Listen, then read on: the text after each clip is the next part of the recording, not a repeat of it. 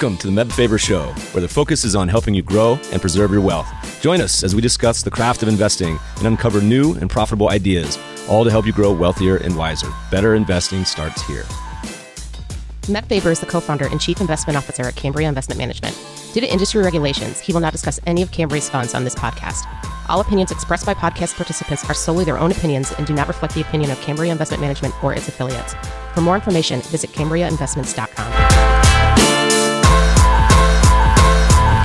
Welcome, welcome, everybody. We got an awesome episode today with another one of the GMO crew. Our guest is Tina Vandersteel, who's the head of GMO's emerging country debt team, and she's been there for almost two decades. In today's episode, we dive into Tina's team recent piece about what they call a possible once in a generation opportunity. I'd love to hear those words in emerging market local currency debt. Tina gives a great overview of the emerging market debt asset class, and then we dive into reason behind her team's call. She shares why today is reminiscent of 2004, how she thinks about things like liquidity panic, sanctions risk, and you won't want to miss her hot take on China.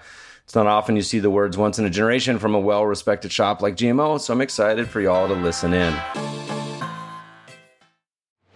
This episode is brought to you by 10 East. Longtime listeners know I've invested in private markets quite a bit myself. But with access to these markets broadening, it can be hard to know where to find vetted high quality offerings. That's where 10 East comes in. 10 East is a platform where qualified investors can co-invest on a deal by deal basis across private equity, private credit, real estate, venture, and other one-off opportunities typically unavailable through traditional channels. They're founded and led by Michael Leffell, who spent his early career building Davidson Kempner and who invest material personal capital in every offering they bring to the platform, aligning interests with 10 East members who co-invest at their discretion. Join numerous founders, executives, and portfolio managers from leading investment firms who use 10 East to diversify their personal portfolios. Inquire for membership at 10east.co. That's the number 10east.co. Please enjoy this episode with Tina Vandersteel. Tina, welcome to the show. Thanks, Meb. We're going to have a lot of fun, talk about all sorts of different topics all around the world today. One of the things um, I'm going to lead in with a quote that you guys had in a recent piece on emerging market local debt, which said, arguably, this is the best set of conditions we have seen in 20 years. 20 years is a whole career. So we'll get into that exact quote in a minute. But let's start out with what does that even mean? Emerging market local debt. I feel like most investors may have heard of that, some far flung, crazy asset class, but give us a little overview. Sure. So, emerging markets debt in general just means we gringos lend to countries. And local debt means we lend to them in their own currency, as opposed to lending to them in dollars or euros or wherever the developed markets are. And so that comes with a unique set of characteristics different from lending to them in dollars. Obviously, the currency is the big differentiating factor. So you kind of want to do that when the currencies are cheap, right? And can stand a chance to appreciate relative to your home currency. I imagine the average American, even uh, a lot of the pros, this asset class probably rounds to zero in their portfolio. But talk to us about the size of the universe because foreign bonds in general is a giant asset class. Talk about the different types of debt. What does sovereign debt even mean? There are benchmarks, obviously, for the asset class. What's the most famous, by the way? Is there like a S&P of the emerging markets? There is. The oldest one, actually, I was on the team that created it. It's called EMBI Global Diversified these days, but back in the day, it was just called EMBI. And we put this out at the time I worked at JP Morgan and MSCI EM, the emerging equities index, had only come out a couple years before. And so we were all in the emerging markets basically trading defaulted bank loans and trying to turn these into tradable securities. And as part of that, my boss at the time said, Hey, you know, we can't get institutional investors interested in this as a thing unless there's a benchmark for it. And so we got out all of these very, very complicated loan documents back at the time for these very, very complicated securities, which were, were then called Brady bonds, and modeled them up and created an index out of them. It was not a particularly diversified index in the beginning, it was only a handful of countries. but it has morphed over time to add more countries and more types of securities. And now it has, I don't know, more than 70 countries in it, something like that. So that's the oldest one. I imagine listeners, if they hear Brady bonds, they're probably thinking Tom Brady, but that's not what a Brady bond is, is it? Is something else? Yeah. So Brady bonds were named for Nicholas Brady. And if you rewind the clock even earlier, so in the 70s and 80s, back then the only people who lent to emerging markets were the banks, the money center banks, the Morgan Guaranty Trust, the bankers' trusts, and all of that. And in the 80s, after Volcker jacked up interest rates, the countries couldn't repay the debt. They were all LIBOR floaters, and interest rates went up so quickly they couldn't repay. And I think Mexico defaulted first in 82, and then pretty much the rest of them defaulted. A couple of exceptions didn't end up defaulting. And then the first plan was called the Baker Plan, actually. And that was sort of an extend and pretend, if you will, and hope that things got better. But they didn't manage to get out of default. And so Nicholas Brady came along with this idea that said, okay, well, what if we made the bonds more attractive by offering features that made them safer? So he introduced, for example, the idea of principal and interest collateralization. What that meant was I'm buying a Mexican bond, but if Mexico doesn't pay, I'm guaranteed to get my principal at maturity. And some of these were 30 year bonds, so you would have to wait. And in some cases, you got what was called a rolling interest guarantee. So the next N coupons were also guaranteed to be paid. There was a collateral account set aside for that payment. And what that meant, Meb, was that these were intensely complicated securities. Because the original recipients were the banks themselves, depending on how the banks had treated the loans, had they written them down or not written them down, and the US banks were different than the Japanese banks and the European banks, and how they had treated these loans, they were either interested in getting back something called a par bond. And a par bond meant if I gave you $100 of loans, I got back $100 of bonds. Or I could get a discount bond. I give you $100 of loans and I get back 65 of bonds. And to make them NPV equivalent, you would have to have a very low coupon on the par bond relative to a market coupon on the discount bond.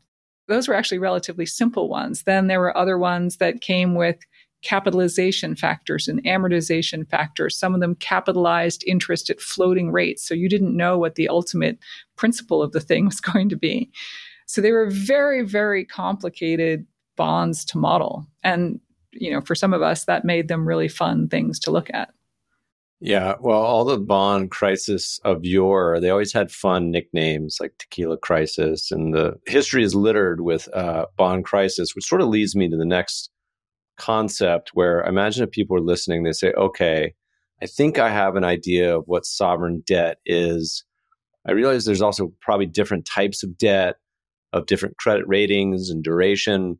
But I imagine in most people's mind, when they hear this, they think something yielding 20%, like an Argentine bond that's going to default every decade or something. But maybe give us an overview of what that world looks like today as far as credit quality and yield and duration? There's not a one size fits all answer to this. Within the sovereign debt space, what makes sovereign debt unique from, say, corporate debt is that, with very few exceptions, the sovereigns never go away.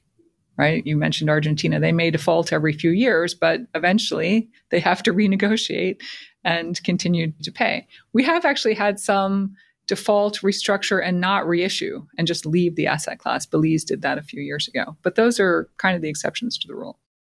So sovereign debt is a at least foreign currency sovereign debt or dollar sovereign debt is something that is always benchmark eligible even when it's in default. So we have countries in the benchmark that are double A rated and ones that are in default and everything in between which makes it a little bit of a weird asset class, right? Most people in credit are either investment grade people or they're junk people or they're distressed people. But for us, we get some of everything in sovereign debt anyway. In local currency debt, usually it's the better countries that are able to borrow in their local currency, that foreigners would lend to them in their local currency. Those are at least index eligible ones. Then there's this, another subset of what we refer to as frontier local markets, where it's very difficult to access. It may be very difficult to get your money back. And generally, what defines frontier is either lower credit quality or very difficult to access markets, something like a Paraguay or a Dominican Republic, for example. And then there's corporate debt. And within corporate debt, there are really two types of corporate debt.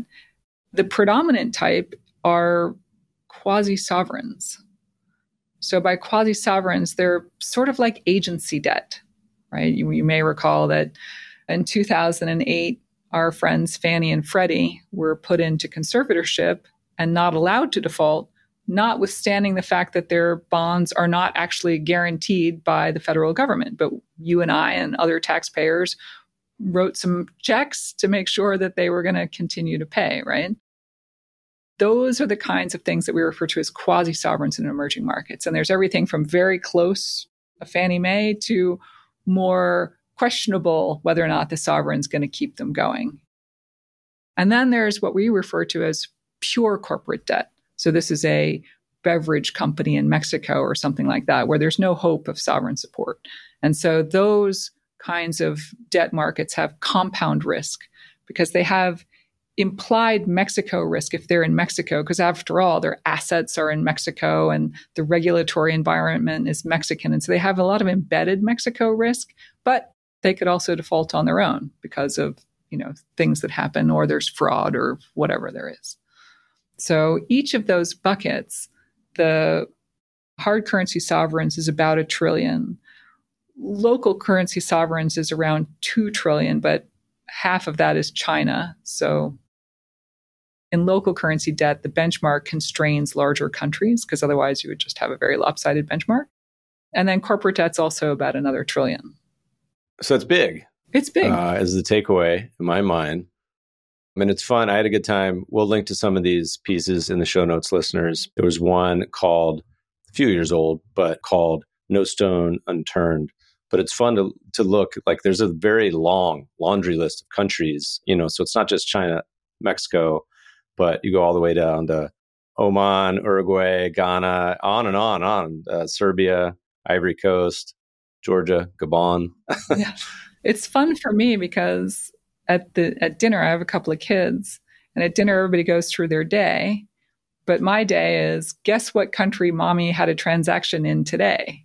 And yeah, you, know, you got to find it on the map. Got to find it on the map.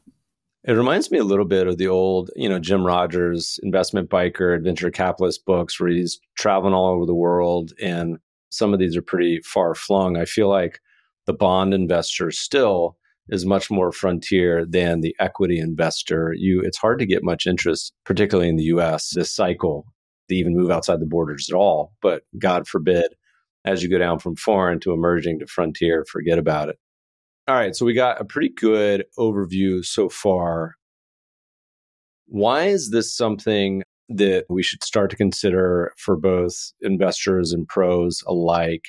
But also, I think you got to talk about the dollar, right? That seems to me like people they start to get interested in this asset class, but then their brain kind of is like, well, what do I do about the dollar? Do I hedge this? Do I not hedge this? How do you guys think about that? Everything that we do at GMO and especially in the in the fixed income department has to do with value, right? We're value managers.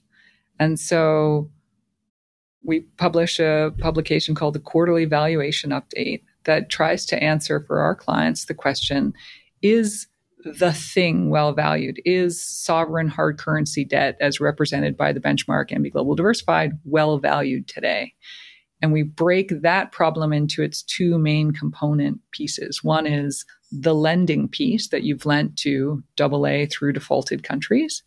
And the other piece is dollar duration, right? It's six, seven year duration asset class. So is dollar duration well valued? And the emerging piece, anyway, I think lots of people can come up with ways to think about dollar duration. So we're always focused on the emerging piece. We put together something which we refer to as the expected credit loss, right? So the asset class has a spread of around 400 right? So if you can scale that high yield, CDX high yield is maybe 350, 360, something like that. So this has a wider spread than US corporate high yield currently. And at around 400, what kind of loss experience can you expect? And the way we come up with that is kind of clever, I think.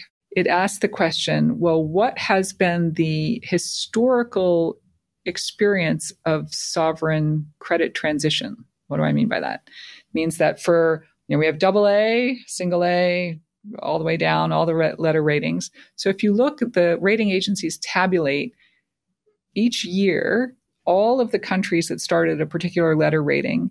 Where did they end up at the end of the year? You know, some of them stay the same, some of them get upgraded, some of them get downgraded, but what's been that credit migration? Right. And then you can average this experience over the whole history of sovereign debt. And we look at that. And what's interesting about sovereigns, different from corporates, right? Different from like US corporate high yield, is that in sovereigns, you can generally assume default independence. So, in other words, Argentina defaults every few years, but it doesn't cause Brazil or Mexico to default, right? Whereas in corporate high yield, maybe some high yield energy company goes bust and sells assets at a distressed level, and that causes another bust and so forth. So there's default concentration or industry concentration. Here, because you can assume default independence, you don't have to think about a default cycle, right? Like you would in credit and high yield credit. And so, given that, we take that historical credit transition and we ask ourselves okay, for each country in the benchmark, what is the average life of that country? Because obviously, this is just a one year transition, and default intensity or default probability grows with time, right? So, through matrix math, you can come up with a by the average life of each country in the benchmark default density. And we assume that if you trip into the default, you recover 25 cents on the dollar, which is a fairly conservative assumption. With all of those ingredients, then we can keep track of the benchmark's constituents through time. Remember, I said it started out with a handful of countries and now has 70 something countries. So we're at every single day, we know what the constituents are and their weights are. And we generated a fault density for each country.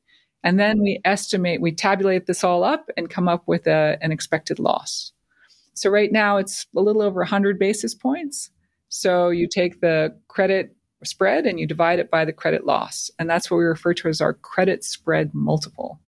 That's really interesting. I, I hadn't thought about that in a while about sovereigns, about it being less correlated as a group versus something like US corporate bonds that tend to tend to move together.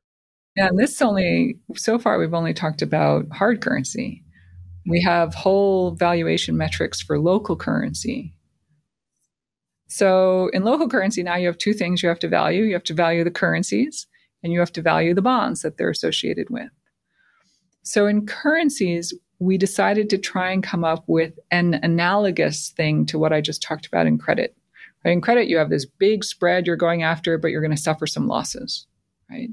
In currencies, generally developed markets have lower yields than emerging markets, right? So you go to the emerging markets for a so-called carry trade, right? You're going for the high yield. But it turns out that that's not always the case in currencies. Some of the emerging markets currencies have lower yields than the US. So it's not inevitable that you have a higher yield. But regardless of your starting position, let's say today, as is the case, currently the yield is a little higher on average for the benchmark than US yields. Like what's the ballpark? Like eh, it's not that much right now, only because US yields are quite high, right? These are cash yields. So US cash yields are five and change. And so probably the cash yield on this thing is six, call it. But also in general, the emerging category didn't get into a lot of the foreign developed, like zero negative category for the most part. Is that correct? A bunch of them did. A lot of the CMANs, the Czech, Poland, Hungary. Okay, so the European, the European names. Europeans did, some of the Asians did. But I mean, I remember, you know, a 3% Selic rate in Brazil. That's just crazy to me. that rates could be 3% in Brazil for a while. You have this starting carry, which is generally positive, but it doesn't necessarily need to be positive, right? And then you have the fundamentals of the currencies themselves, right? And we all know fundamental analysis on currencies is actually pretty hard to do. So the band of uncertainty around this estimate is a bit higher than it was back in credit. We can't just use the Big Mac? Oh, we can't just use the Big Mac. No, we have quite some sophisticated valuation techniques that go into this. But what those resolve to is this basket of currencies priced to appreciate in spot terms or depreciate in spot terms. So if you think back to like 10 years ago, because US rates were zero, for so long, the carry was this big positive number, but the fundamentals were so poor that it overwhelmed the carry, right? The spot would depreciate by more than the carry you went to collect. And in our valuation metrics, we're like, listen, the dollar is cheap. This stuff is rich. We wouldn't look at it now. And you fast forward to today, and now you have a small positive carry, but it's really the fundamentals of the currencies, the richness of the dollar and the cheapness of these currencies that you should expect spot appreciation to bump up your carry. So that's the currency piece. And then the rates piece is similarly well valued. We look at it as a fundamental gap versus the United States, and that gap is very high. So as a package, the currencies plus the rates make local, this is what we like so much about local debt I'm heading to Japan tomorrow. I mean, is the US dollar broadly overvalued versus most pairs, or do you really got to treat it on an individual basis? It is broadly overvalued against almost all of the pairs. The Victoria who wrote the piece that you referred to, she's the person who comes up with the fancy analytics. In I manage hard currency these days, but my more simple method of figuring this out is observing people who come to visit us. So, two types of visitors. We get visitors from the countries we invest in, right? The state of Israel was in our offices yesterday, and clients who also themselves come from all over the world. And I like to see whether or not they've been shopping. 10 years ago, to a person in every single meeting, somebody would have a shopping bag from somewhere right? Nobody left ended empty handed. And my Swiss clients would come over, they're like, we're going to hit the, the outlets while we're here and all this stuff. These days, people come to visit us. Nobody goes home sh- having shopped, N- not even the Swiss. So it looks to me that the dollar is very overvalued. So, listeners, you hear that? Go on your vacation now, Americans. You prepay for it. That's an even better idea. Years ago, I had a trip. I don't even remember where I was going, where in between paying for it and the actual trip, the currency had a pretty big move. And they said, hey, actually, we're going to have to add a surcharge because the currency had a pretty big move. And I said, well, just to be clear, had it gone the other way, I'm pretty sure I wouldn't, eh, it, you, we would, wouldn't be refunding me money. this is a one way payment that happens. But okay, I hear you. I think the challenge for a lot of investors is it feels to me like currency valuations play out on a similar time horizon as general equity market valuations or something. Like people want to look at it on a monthly or quarterly basis but is it true the currencies? You're like well this could take years to resolve or how do you guys think about it? So once the trend in the broad dollar is established it takes about these 10 year swings. This is why we said you know it hasn't looked this good for 20 years because it took a swing up or a swing down in the beginning and then a swing back up. And so to us, we're starting from a place that re- is very reminiscent of 2004. And at that point, the dollar went on to take a huge swing down between 2004 and 2011. And it was a fantastic time for emerging markets currencies. And then, of course, the dollar bottomed out, and we've seen the last more than 10 years, right? So I think it's even hard sometimes to get some of the younger people around me in fixed income excited about this idea because as long as they have been working, the dollar has only gone up. It's probably the same frustration that equities people feel when they leave the US market and they try and find, you know, foreign equity markets or something like that. And then in recent years, the only thing that you've known is the US market has outperformed. So you stick your value hat on and you think the other way, of course. Is this pretty rare for to have this combination of this setup as far as cheap currencies and high rates? It is very rare. Again, a combination we've only seen once before, and it was 20 years ago. I love the once in a generation comments. You know, we'd been talking about with a lot of your compatriots about value investing over the last few years. And anytime people say something where it's like, this is not just top 10% of history, but like top 5% or top one, or this has never happened before, once in a generation, like my ears perk up because we know it can always get worse. But uh, to me, that gets to be pretty interesting. All right, let's talk about a few kind of jump off topics that I think are all relevant to this. The first being China is obviously a huge footprint on the equity markets, and they've been in a world of hurt for the past handful of years. Do they have a similar shadow in the debt world, or are they a smaller portion? And how do you guys think about China in general? So it's been my long-standing opinion that China doesn't really belong in the emerging debt markets. It's sort of like Japan with respect to the rest of the developed markets, debt markets. It's its own thing. That feels like not very consensus. I love this. Tell us why. Well, just start by understanding that China local markets have not really been investable by foreigners until fairly recently, right? And so it was basically a giant closed market. And so US rates go up and down, and Brazilian rates go up and down, and Chinese rates have nothing to do with the rest of them, right? And from an investment standpoint, we like to play relative values. So we need things to sort of move together. The first principal component should be global interest rates.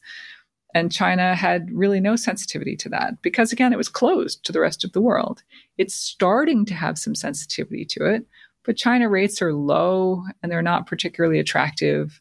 China uses financial repression extensively to solve its debt problems. So it's not a great destination place. In dollar debt, China has very, very few dollar borrowings. You know, it's a giant current account surplus, tremendous reserves. They don't need to borrow in dollars at all. But they throw a few dollar bonds into the market to establish a dollar yield curve for their quasi sovereigns and corporates. But those things pay treasuries plus 25 or something like that. The whole asset class is paying 400. Something at 25 is not really an interesting thing. And if you can buy USIG at 55, you don't really need China at 25, right? It's relative to nothing does it look attractive. China is also a big lender to the emerging markets, right? Belt and Road and all of that. That's kind of a unique position. I mean, are many other emerging countries lending to emerging countries? They're not really, are they? After China, it's really Saudi and GCC, and they lend to the weaker GCC, the Omans and the Bahrains. But China's a big lender. I mean, it's a problem these days in debt workouts. Like Zambia has been dragging on for three years. There's a, a whole China angle that gets to be quite complicated. And so I think to myself, it's not attractive as an investment. They're creditors to the rest of the emerging markets. Oh, and by the way, if you just take the spreads on on the rest of the emerging markets and ask what relationship do those spreads have to Chinese economic fundamentals, sort of some sort of a high frequency GDP or PMI, something like that, you find that there there's a correlation there because China's growth contributes to world growth and world growth contributes to debt repayment capacity of the weaker countries, right? So you're indirectly lending to China when you lend to Ghana so, but Ghana pays a lot and China pays nothing. So, what's the point?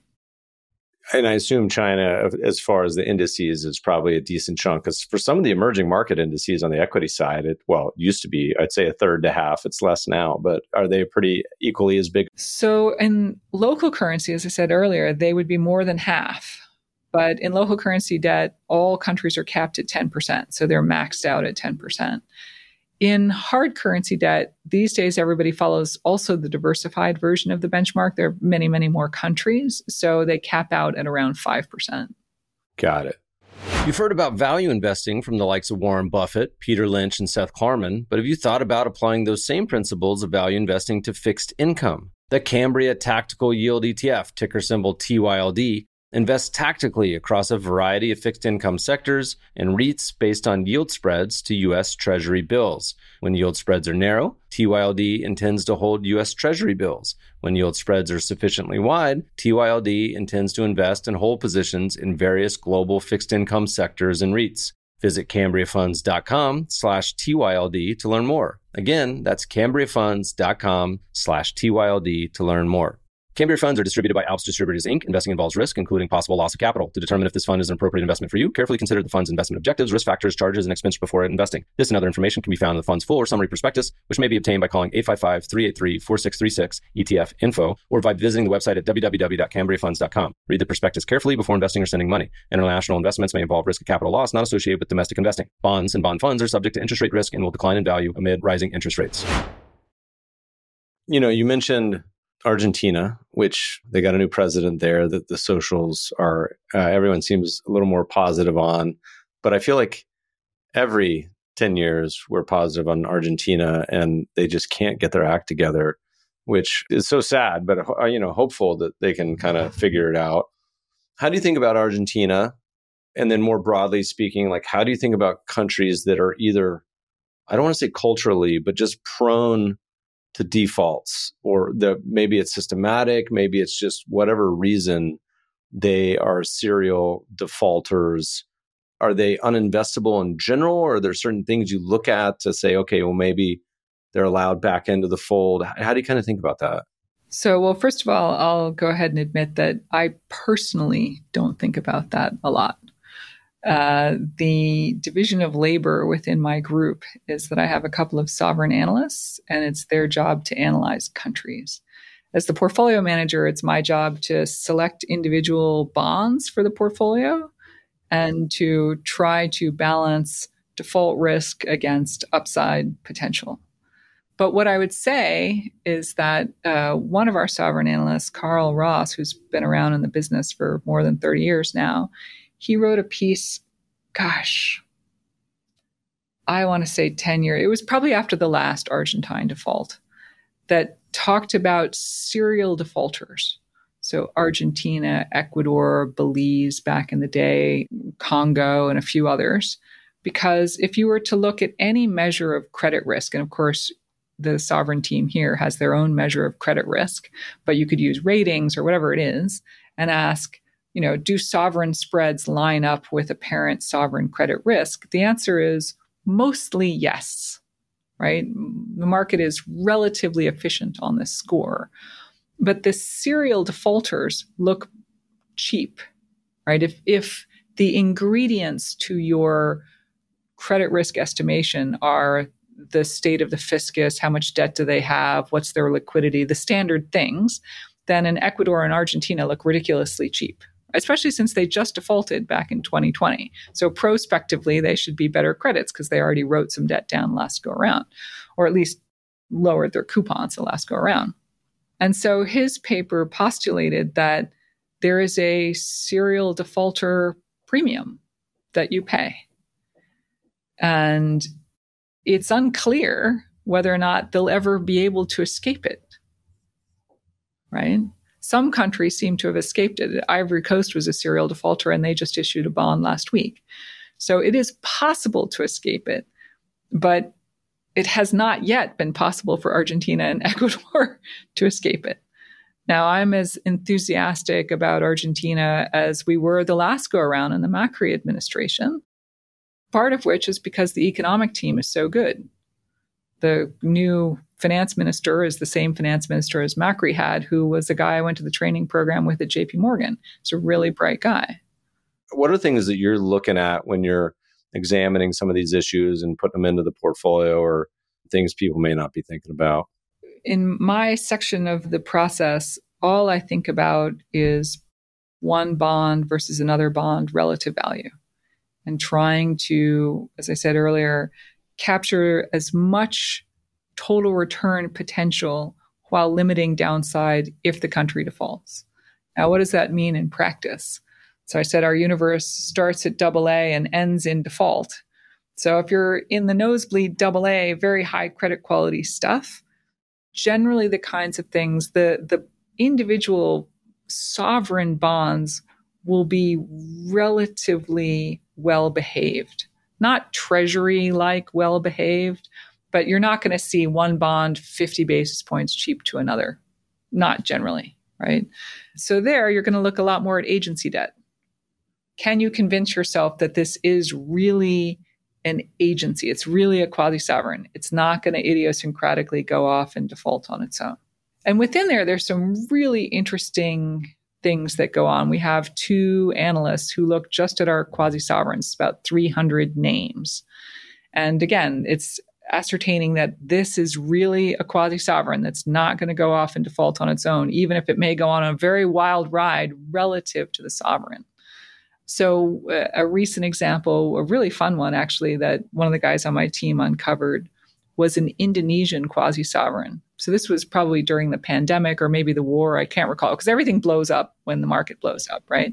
And because these things have additional information cost, right? There's only so many of us who know about this group of bonds. And to get the marginal buyer interested, you have to educate them. And in, in a crazy market, that may take too long, right? Somebody needs to sell the bond today, and there are only so many of us who've already pre researched this bond.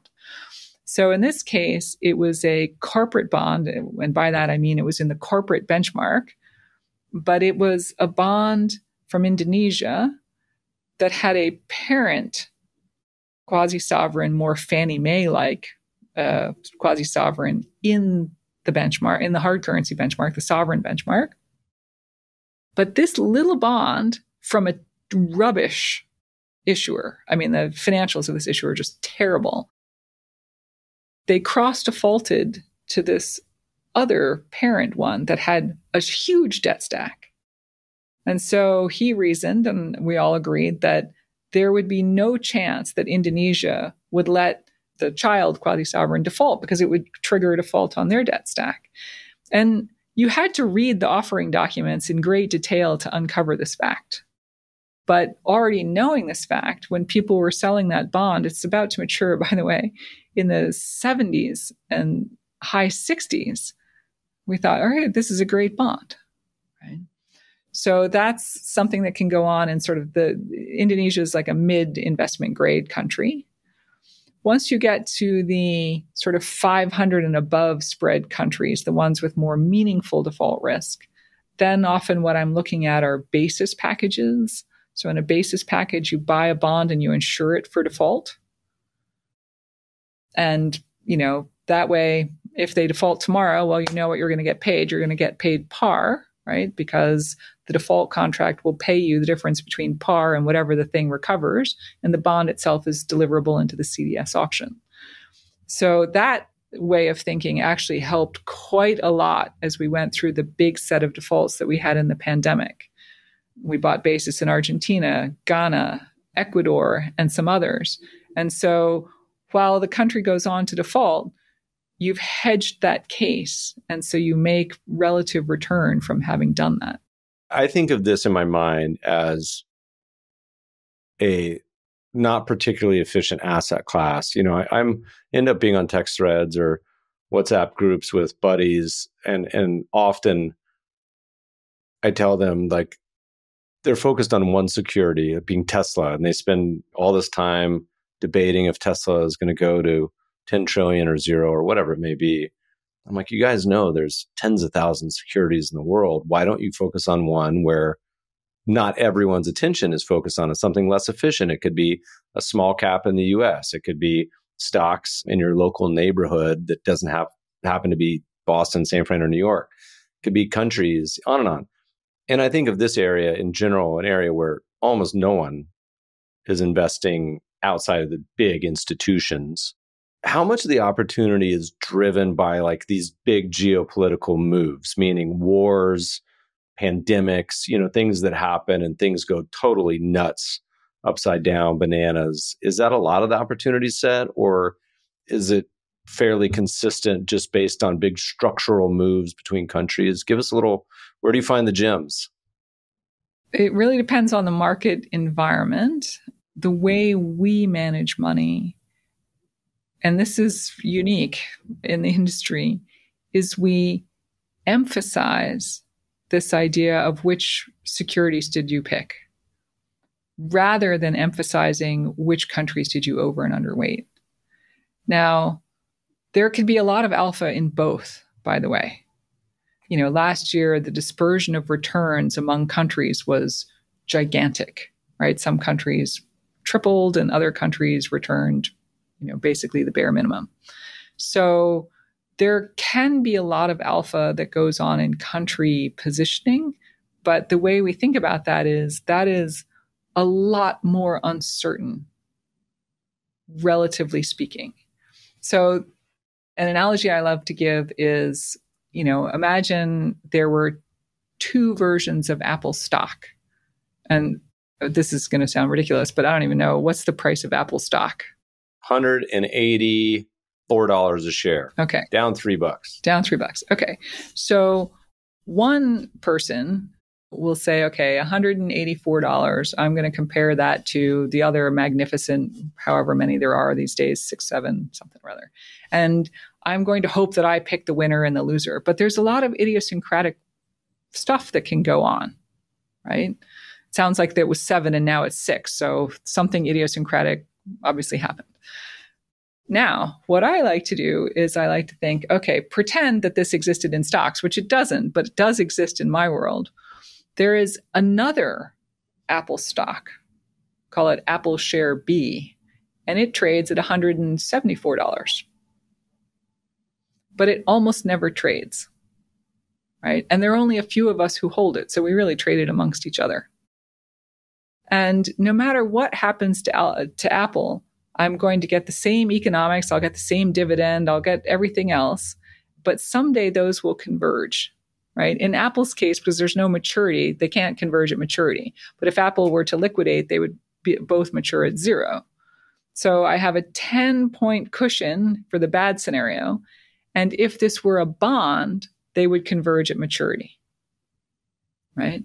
And so it's our job to uncover those share Bs and hold them in as a source of return. And what's nice about it is it's a real sleep at night strategy because you know that they will converge when they mature and you know they will converge if the country defaults. And again, if it's a double A country, you're really thinking about convergence at maturity. If it's a triple C country, you're thinking that the default could be the place that it converges more more quickly. And I remember very very vividly in 2008 everything blows up in 2008 with Lehman Brothers and all of that. And I should say that when there is a liquidity panic like a Lehman Brothers, let, us say Apple share A goes from 184 to 100, Apple share B goes from 174 to 20. So a huge liquidity discount builds up between the two of them in a liquidity panic. So during a liquidity panic, this kind of a strategy is now underperforming because the liquidity spread is widened on our little B shares. I remember actively hoping Ukraine would default because we would get back our alpha immediately rather than waiting for the market to recover because it took like eight months for liquidity spreads to recover after Lehman Brothers. So that's the way we think about it. Now, there are other managers out there who play the top down country over and underweights, and they do a good job at it. It's just not the way we go about it. And the median manager beats the benchmark by a lot in this asset class. So there's room for both ways. I imagine you have lots of crazy stories. You know, we, we usually save this for the end of the conversation, but uh, feel free to chime in now about saying what's been the most memorable investment. I mean, this seems to be like the most wild west of any guest we've had. I mean, I'm sure you could tell all sorts of stories about craziness in this world, but any in particular come to mind? Feel free to tell more than one. Many of them have to do with Russia. I mean, Argentina is the default gift that keeps on giving, but Russia throws up some really wild stuff. In 1998, it threw up wild stuff. Fortunately, credit default swaps had just been introduced in 1997. this actually was an interesting case where, in the lead up to the war, as a country idea in credit, Russia looked super cheap. If you just looked at its credit fundamentals, the sovereign team estimated Russia should pay around 100 and it was paying 300. But we all knew there was some risk that something weird could happen. And so I elected, okay, we're willing to be overweight Russia a little bit, but I want to hedge it for default, which the cost of hedging it for default was virtually nothing, right? Because nobody thought anything terrible was going to happen. I've never seen a basis package pay out so quickly because they ended up defaulting a few months later. At the same time, if I rewind to fall of 2021, one of the cheapest currencies we had in our universe was the ruble. At the time, trading, I think, 72 and change. And so we elected to buy some one year dollar puts had high yields. We didn't think it would deliver the forwards. vol was low. And that ended up being an unbelievably crazy situation because the ruble first blew up. I think it topped out at 130, something like that, something crazy. And so the delta of this option was worthless. But vol was so high that actually the option was appreciating in value. Now, of course, the currency became much more non-deliverable than it had been going into the war because, you know, now it's basically cut off from world capital markets. And so the fixing for the currency became in doubt and they were going to change what the fixing was. and our option depended on this. Meanwhile, we want to delta hedge the option you know, we have a, an option expiring in November of 2022, but the forward market collapsed to only being two weeks at a time. So that was an unbelievably crazy thing. We ended up making money on it, but boy, it was pretty unpleasant along the way. So, yeah, a lot of Russia hassles. Yeah, I was going to say then fast forward 25 years later, here we are again did that have some broad reverberations throughout the EM sort of debt world beyond just sort of Russia, Ukraine? Well, this idea that the US Treasury could use this kind of sanctions, obviously, it's built up the weaponry to have this kind of draconian sanctions, which right now is just Russia and Belarus, right? Got us thinking about sanctions risk in general, right? Russia as a credit was not uncreditworthy. They didn't default because they couldn't pay. They defaulted because we couldn't receive the money. And that's not credit risk.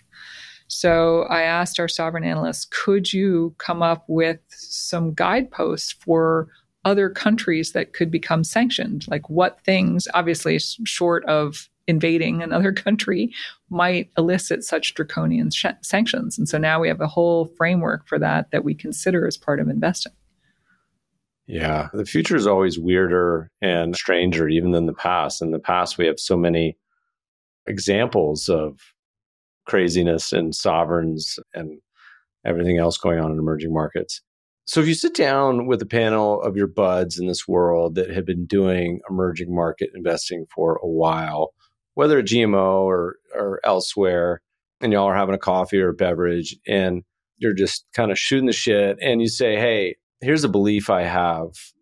What what is a belief that you might have that the vast majority of your peers would disagree with or shake their head? Where if Tina just sat down and made the statement about investing, in, like maybe you're like, you know what, I don't think who president matters in emerging, whatever it may be. What's something you might say that people would disagree with, or there's something that's just not that consensus? I personally don't focus on the kinds of things that rise to cocktail party chatter. Nobody wants to hear about esoteric features in individual bonds, right? Which is my part of the process. I did float something that I thought was, you know, something that I'm interested in, but I don't have any experience with to try and get the reaction from people who are economists and are country analysts and all of this stuff. And that is a series of papers that I've been curious about. One was back in 2008. You may remember in 2008, during Lehman, in the Lehman aftermath, and all of that, the Fed was put in this crazy position where they were still raising rates because inflation was a problem, right? Oil prices were high and all of that. But now they wanted to cut rates like mad because of Lehman Brothers. And I've seen that movie a bunch of times in emerging markets, right? Because you have conflicting things and maybe you close your capital account or whatever it is. And so at the time, the Fed, New York Fed wrote a paper called Divorcing Money from Monetary Policy. And they introduced this reserve corridor and paying interest on reserves and all of this stuff. Notice it didn't, probably you don't even remember that paper. But I remember that no, paper. Definitely not. Yeah, I remember thinking from an emerging markets perspective, I'm like, oh, okay, they're doing something very emerging markets here. Right. I used to make fun of China oh my God, these guys don't just target the overnight rate, they target rates all the way out to the, you know, 10 year rate. That doesn't happen here in the US. Whoops. Well, actually, now it does, right? Yield curve control, yield curve targeting, quantitative easing, all of those things. And now, when, you know, with an emerging markets hat on, I look at the debt to GDP in the US and the level of interest rates and the growing interest bill I wonder, well, how are they going to get out of this? Right? I mean, financial repression obviously is the easiest way to get out of it, but do they have the tools really at this point? Because it's one thing when their debt to GDP was 70, 80, there was more fiscal space, but they've, in an emerging markets context, they've run out of fiscal space. So now what's going to happen? And the St. Louis Fed came out with this super crazy paper that basically said, all right, what we're going to need to do, since Congress obviously is never going to do anything, we're never going to raise taxes, we're never going to cut spending, Congress would just write them off. So the Fed needs to do something, as the Fed always needs to do something.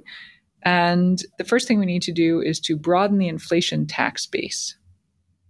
And, you know, how are we going to do that? Well, we're going to introduce a reserve requirement and then we're going to stop paying interest on reserves. and then if we only run inflation at 6%, then we'll get out of our debt pile in, you know, some reasonable time frame. And I remember reading this just falling out of my chair like this is like Argentina. this is what they do in Turkey. And you haven't heard anything about that paper. So if I were to, you know, at a cocktail party with a whole bunch of economists who know about these things, I usually ask them and they shake their heads. They're like, well, that'll never happen. That's the challenge. Like, if you walk through the available options of how do you burn off the debt, there's only a couple choices. And, you know, running, hot, running the engine hot seems to me no one wants to talk about it as being a choice, but it kind of, in many ways, can be some of the least worst as long as that 6% doesn't become 10, 15, 20, 30, uh, of course, which is the risk. Well, it's the, the real question is least worst for whom? Yeah, good point. When I think about some of my friends and the kinds of jobs that they have that have no pricing power at all, this is not least worst for them. Right? It would be much better for them if taxes on rich people were raised. So it's a political question. It'll be interesting to see how it's answered. That nobody wants to figure out. We'll just punt it. Tina, this has been a blast. Where do people find out more info on what you're up to, your writings, your goings ons, what you're thinking about New Guinea and Mozambique and everything else? Where do they go? Well, gmo.com, obviously, on the splash page is all the research that's written. You can filter down to the emerging debt group and find us. We don't write a ton of stuff that we send out that way, but we're a friendly group. You can get in touch with us. Tina, thanks so much for joining us today. Thanks for having me. Podcast listeners will post show notes to today's conversation at mebfaber.com forward slash podcast. If you love the show, if you hate it, shoot us feedback at the mebfabershow.com. We love to read the reviews. Please review us on iTunes and subscribe to the show anywhere good podcasts are found. Thanks for listening, friends, and good investing.